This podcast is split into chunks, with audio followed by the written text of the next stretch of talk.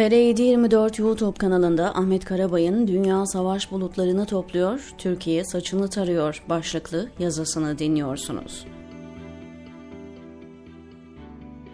Dünyanın en zengin 5 kişisi son 3 yılda servetlerini iki katından fazla artırdı. Bölgemizde bir günde yaşananlar Orta Doğu için bile fazla. Türkiye ise sadece Aralık ayında son 20 yılın en büyük bütçe açığını yaşadı. 2024 geride bıraktığımız yılı daha şimdiden aratmaya başladı. İngiliz Uluslararası İnsani Yardım Kuruluşu Oxfam'ın son yayınladığı rapora göre dünyanın en zengin 5 iş insanı 2020'den bu yana servetlerini iki katından fazla artırdı. Bu isimler Tesla'nın kurucusu Elon Musk, lüks eşya şirketi LVMH'in sahibi Bernard Arnold, Amazon'un kurucusu Jeff Bezos, yazılım firması Oracle'ın kurucusu Larry Ellison ve Meta'nın kurucusu Mark Zuckerberg. Bu beş isimden sadece Bernard Arnold aileden zengin. Diğerleri kendi kurdukları işleri büyüterek bu aşamaya geldiler.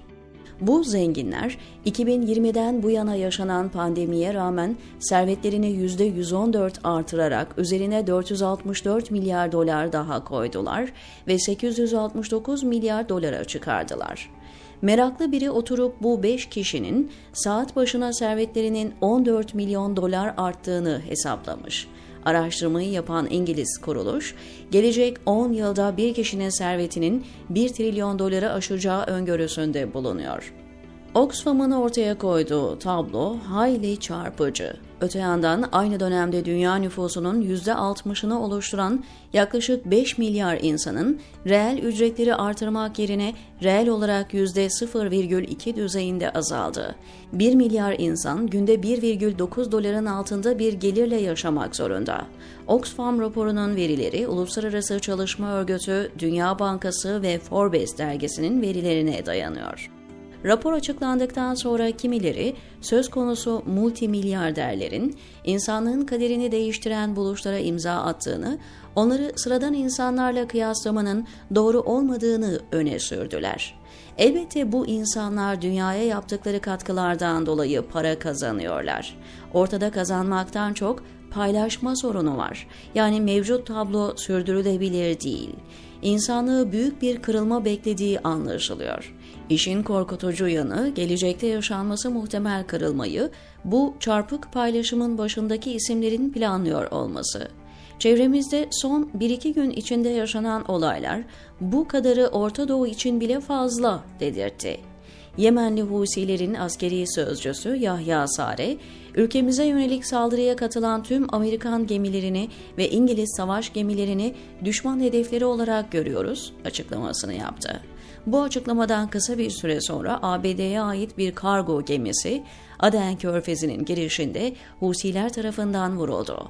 Bölgedeki ABD birlikleri başka bir gemiye ikinci bir saldırıyı son anda önlediklerini açıkladı. İran Devrim Muhafızları Ordusu, İran kuzeyindeki bazı merkezleri füzelerle vurdu.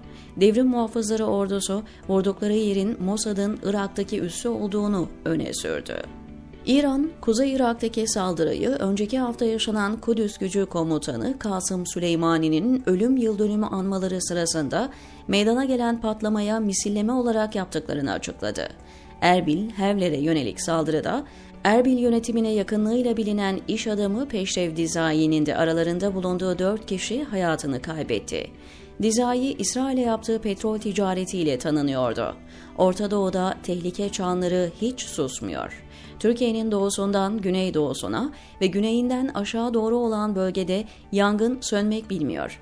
Aksine daha da alevleniyor. ABD tarafında bütün seçeneklerin masada olduğu belirtiliyor. İşin acı tarafı buysa seçenekler arasında diplomasi alternatifinin olmaması. Bütün bunlar bizi çevreleyen bölgede savaşın tırmanacağını gösteriyor. Büyük bir askeri müdahaleyle Yemen'de Husilere karşı yıllardır Suudi Arabistan'ın tek başına yürüttüğü savaşa ABD ve İngiltere'nin de dahil olmasıyla Kızıldeniz'in kan deryasına dönmesi kaçınılmaz hale gelecek. Bu durumda Süveyş kanalının devre dışı kalacağı ve tedarik zincirinin ciddi boyutta sekteye uğramasının önüne geçilemeyecek. Dünyada ve çevremizde bunlar yaşanırken Türkiye'nin gündemi bambaşka. Bir önceki yılda 142,7 milyar TL olan bütçe açığı bu yıl 1,4 trilyon TL'ye ulaştı. Sadece Aralık ayındaki bütçe açığı 842,5 milyar TL oldu. Açık tarihte ilk kez nakit açığının 2,2 katı gerçekleşti. Bugüne kadar %1'lerde seyreden bütçe açığı 2001 yılı kriz rakamlarının da üstüne çıkarak %5,4'e ulaştı. Hükümet kur korumalı mevduatın bindireceği yükü bildiği için bunun ödemesini bütçe yerine Merkez Bankası'na devretmişti. 900 milyar TL civarındaki bu kaydırma olmasaydı bütçenin vereceği açık 2,8 trilyona çıkmış olacaktı. Bu durumda bütçe açığı %10'lara dayanacaktı. 2009'da Yunanistan iflasın eşiğine geldiğinde Goldman Sachs'la yaptığı swapları farklı bir muhasebe tekniğiyle bütçe açığını %12 yerine Maastricht'e uyumlu %3 olarak ortaya koymuştu. Kur korumalı mevduatı Merkez Bankası'na kaydıran iktidarın Hazine ve Maliye Bakanı Mehmet Şimşek, Yunanistan'ın yaptığının farklı bir şekline başvurarak deprem harcamaları hariç tutulduğunda bütçe açığının %1,7 ile Maastricht kriterlerine uyumlu olduğunu söyleyebiliyor. Bu ayrı bir tartışma bir iddia daha var. 2024 yılının açığının belki seçim harcamalarının 2023 yılı bütçesine yazılıp gizlenmek istendiği yönünde. Vergi uzmanı Ozan Bingöl'ün hesaplamasıyla bu ülkede yaşayanlar geçtiğimiz yıl dakikada 8 milyon 557 bin 424 lira, saatte 513 milyon 445 bin 766 lira, günde 12 milyar 331 milyon 138 bin 591 lira, ayda 375 milyar 72 milyon 132 bin 147 lira, toplamda ise bir yılda 4 trilyon 500 milyar 865 milyon 585 bin 767 lira vergi ödedi. Türkiye bu bütçe açığıyla dünya ekonomi çevrelerinin ana gündem maddelerinden oldu. Toplanan ekstra vergilerin Ankara'nın israfçı yönetimine kafi gelmediği anlaşılıyor. Dünya savaş bulutlarını toplamış gibi. Uzak Doğu'da Çin-Tayvan gerilimi görünümlü Çin-ABD sürtüşmesi, kuzeyimizdeki ikinci yılını tamamlayan Rusya-Ukrayna savaşı ve hemen yanımızda ısıtılan bir savaş kazanı var. Birinci Dünya Savaşı'nın kıvılcımını ateşleyen 28 Haziran 1914'te Saraybosna'da Avusturya Macaristan Veliahtı Arşidük Franz Ferdinand ve eşi Arşidüşes Sofya'ya düzenlenen suikastin güncel versiyonu yaşandı mı bilmiyorum. 7 Ekim'de İsrail'deki Hamas saldırısı bunun yerini tutar mı emin değilim. Ama dünyanın savaş topladığı kesin görülüyor. Güvenli kalın ve pek çok şeye hazırlıklı olun, diyor Ahmet Karabay TR724'deki köşesinde.